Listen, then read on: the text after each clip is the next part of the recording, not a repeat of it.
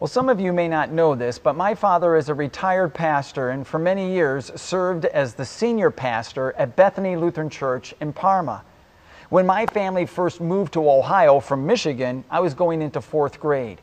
And one of the things I remember about Bethany when I first saw it was that it was this big white structure.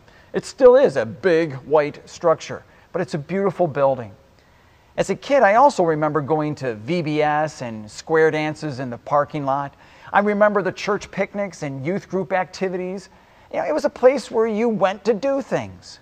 So, at least for me, when I was growing up and I thought about the church, I thought about a building and activities. And a lot of people think the same thing. Then last March, everything got turned upside down because of the pandemic.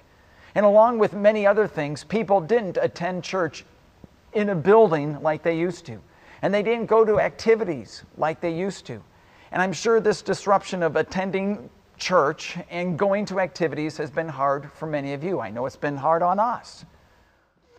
But what if church was more than just an event or an activity that you attended on the weekend? You know, what if church was a way for you to be? You know, what if you didn't just go to church? What if you were the church?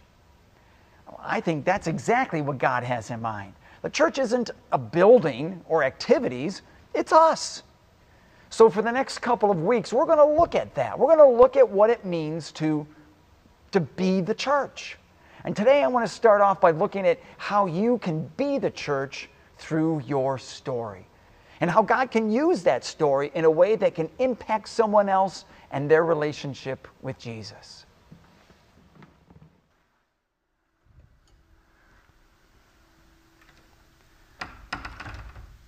Now, you may or may not know this about Royal Redeemer Lutheran Church, but we also have a Christian school. Uh, it's filled with fantastic teachers and staff and incredible students ranging from preschool through grade 8. And like most schools, we also have a library. Um, a library that is filled with all kinds of stories. Um, stories of fiction, like Hop on Pop here, to stories that are nonfiction, like this one on Martin Luther. Now, just so you know, nonfiction stories are about real people and the true events or moments that maybe even shaped their lives. But these are powerful stories that tell about a person and their life.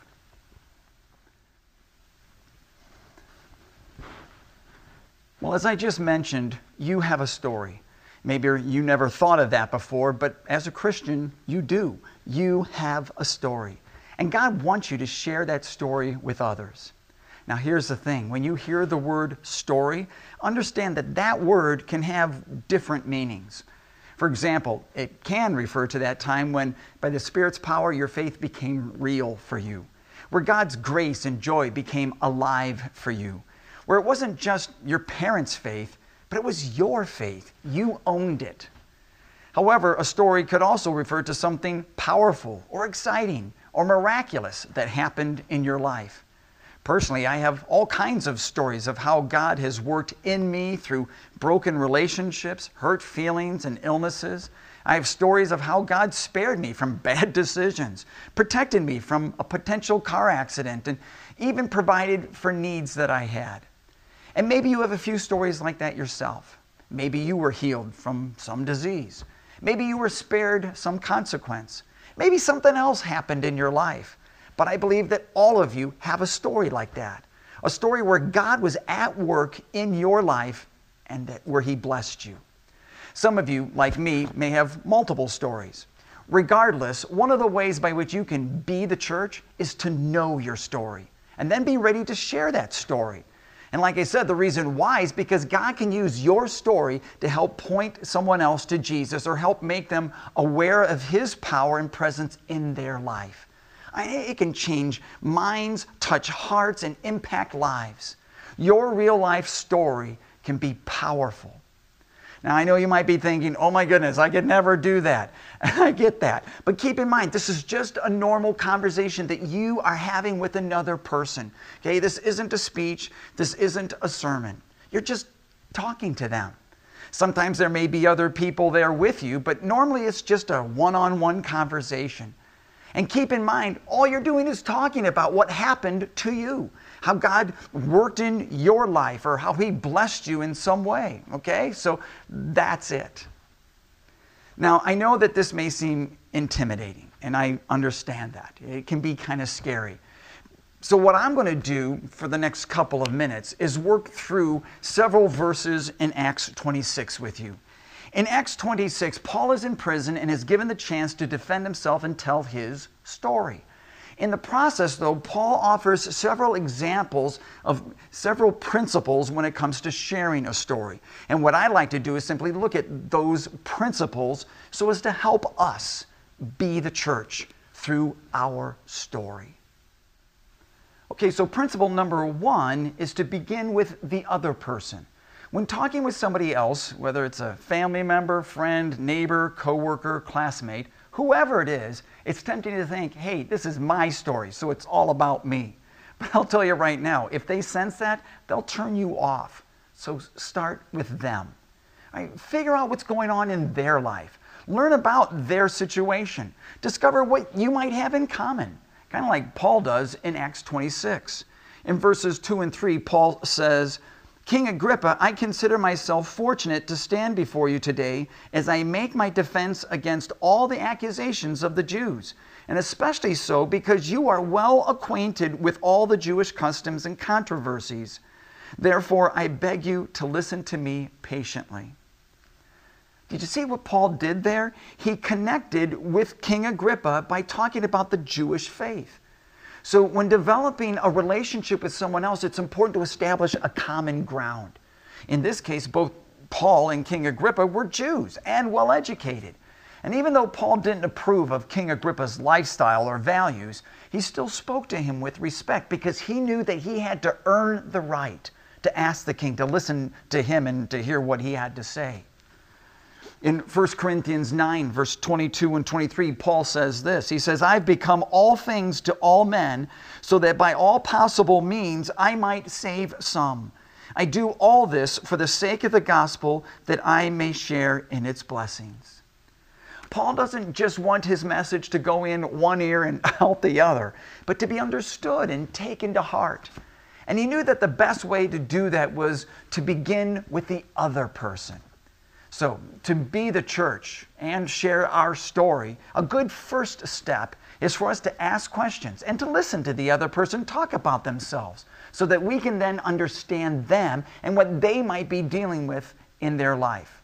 You know, the more we know about them, the easier it will be to relate our story to them and to their particular situation. It'll be far more effective. Okay, well, a second principle is to speak with confidence and clarity. Even though Paul was a prisoner at this time of his life, he wasn't afraid. He didn't hesitate. He laid out his facts clearly and concisely, talking about how fortunate it was that he could be speaking to the king. I mean, at one time, um, Paul was speaking confidently to his Jewish listeners, at another time, he was speaking directly to the king. When Festus, the Roman governor, called Paul insane, Paul calmly stated that he wasn't crazy. And in verse 25, he says, Most excellent Festus, what I am saying is true and reasonable. And you see, Paul was able to say that for two reasons. First, he was able to speak with that kind of composure and confidence because he knew who God was. He knew the truth about God's love and mercy. He knew the truth about Jesus, his Savior. He examined the evidence. He personally talked with people who had spent time with Jesus.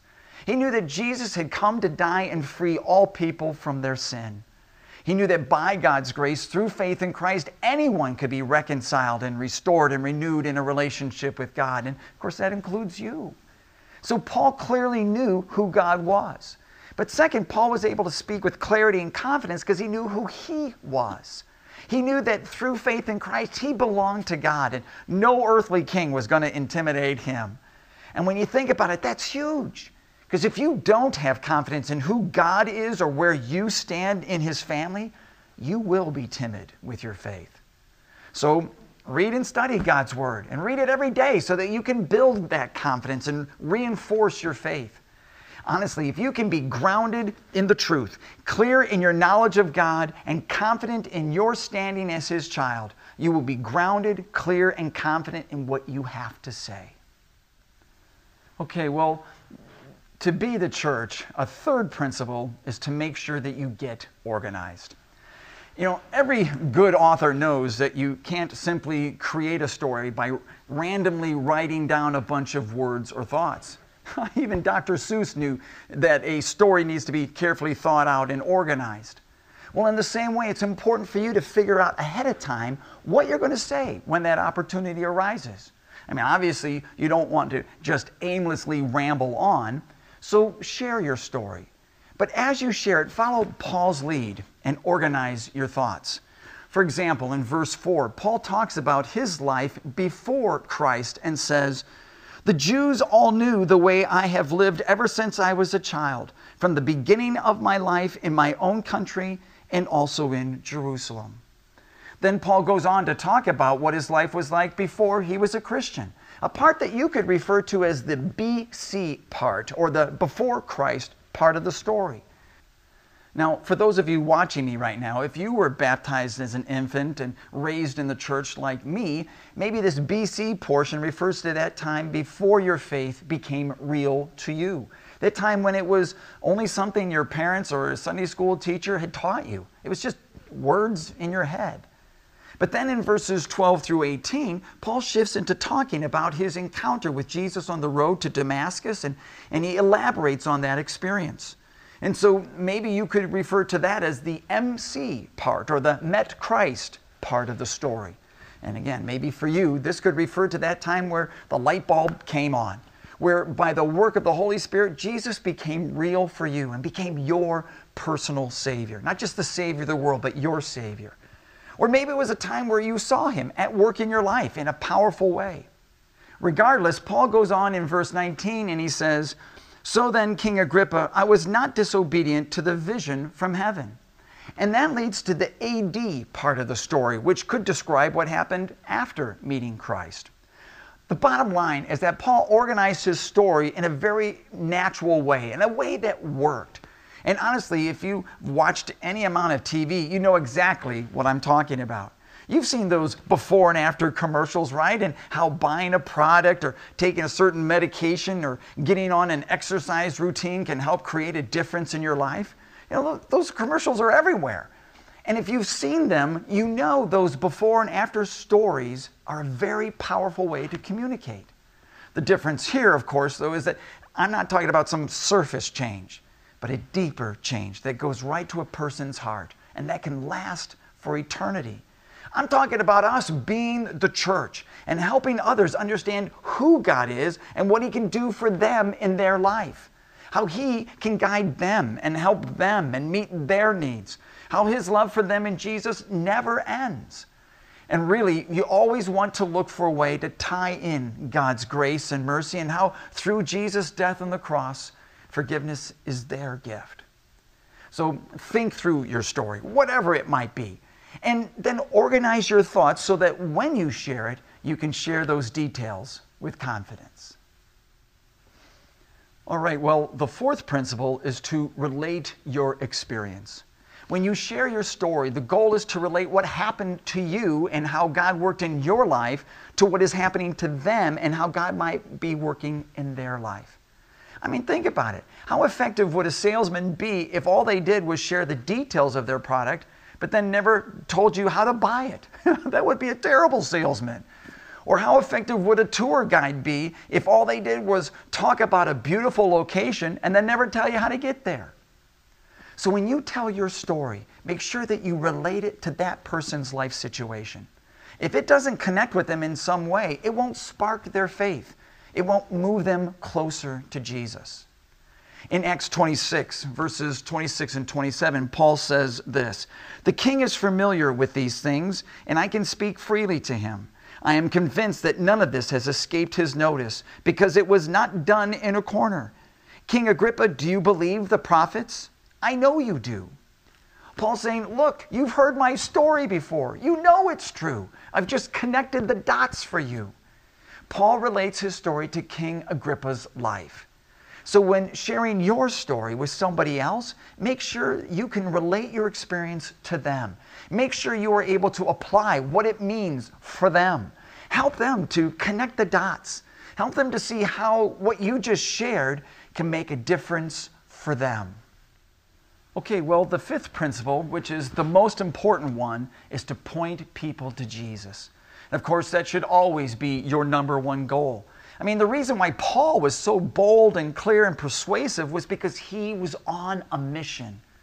A few chapters earlier in Acts 20, verse 24, Paul says, I consider my life worth nothing to me if only I may finish the race and complete the task the Lord Jesus has given me, the task of testifying to the gospel of God's grace. Now, back in our story in Acts 26, you see the same passion. Paul's top concern wasn't to save his own physical life, but to save the spiritual lives of those listening to him. He wanted them to know the wonderful truth that Jesus came to change lives, to bring peace and hope and joy and healing and eternal life. He didn't want them to be weighed down over their past mistakes or failures. Instead, he wanted them to confess those sins and trust that because of Christ's suffering and death on the cross, God would lift the burden of their guilt and free them from the weight of their sin. So, just as Jesus changed Paul's life, Paul wanted to do the same for everyone else. And what's interesting is that the people who were listening to Paul, they got the point. They knew exactly what he was talking about even King Agrippa. That's why he says to Paul in verse 28 Do you think that in such a short time you can persuade me to be a Christian? Agrippa knew Paul was on a mission and that he, Agrippa, was the mission. But Paul doesn't back down. He goes on in verse 29. He says, Short time or long, I pray that God not only, I pray to God that not only you, but all who are listening to me today may become what I am, except for these chains. Paul was trying to persuade the king and everyone else there to remove anything that might block them from ultimately trusting in Jesus as their Lord and Savior. So while Paul may have started on the defense, he quickly and decisively moved to the offense. The prisoner was passionately trying to take captives for Christ. And that left King Agrippa with basically two options either get right with God or get away from Paul. And if you read the rest of chapter 26, you'll see that sadly, King Agrippa goes with option B. He gets up and he walks away. And you know what? Sometimes that is going to happen. But our job is to plant the seed, to share our story, and then trust that God, through the work of His Holy Spirit, will create and provide growth and transformation. My prayer for all of you watching me right now, all of you who name Christ as your King, my prayer is that God will bless you with some of Paul's tenacious spirit and get on the offense with those in your circle of influence so that together we might be the church by sharing our story. So, just as a quick review, when you share your story, begin with the other person. Okay, let them talk first. Second, speak with confidence and clarity. Third, get organized. Figure out what you're going to say, learn the details. Fourth, relate your experience to the other person's life, and then ultimately point them to Jesus. Help them to connect the dots and see how God might be at work in them or in their life situation. Well, let me just close by challenging you in a couple of ways this week. First, let me challenge you to connect with God and read Acts 26. Read through it and see for yourself those five principles that we talked about and that Paul used in sharing his story. Second, identify a story from your own life. Pick a story where God was clearly at work in you and whatever way that might be. Then become familiar with the details and learn it so that it will always be there for you, ready for you to use when you need it. And then, third, ask God for courage and the opportunity to share your story. And do it so that others, by the Spirit's power, can know and love Jesus too. So that others might grow in their faith and someday have a story to share of their own. All right, would you pray with me, please? Father in heaven, we, we live in a culture that relates to stories. And Lord, the people around us, you know, they may not yet know about you or Christianity. They may not know that it's if it's true or if it really works. So help us to discover and develop our stories in a way that will pow- powerfully illustrate your presence within our life and then empower us to use them so that others might grow closer to you too, that they might know you too, that they might love you and trust in you as their Savior as well. So bless us in this, O oh God, and, and bless this series. In the name of Jesus we pray. Amen. Just as an act of worship, I would like to uh, invite you to continue with your demonstration of love to the Lord by presenting your offerings. Uh, there are so many ministries that we carry out in Jesus' name, and, and we are able to do it because of your generosity. Uh, there are five different ways by which you can give to the different ministries of, of Royal Redeemer. Um, but thank you in advance for your faithfulness. Thank you in advance for supporting the mission of Christ. Thank you for doing this as an act of love and worship to your Lord who loved you first in Jesus.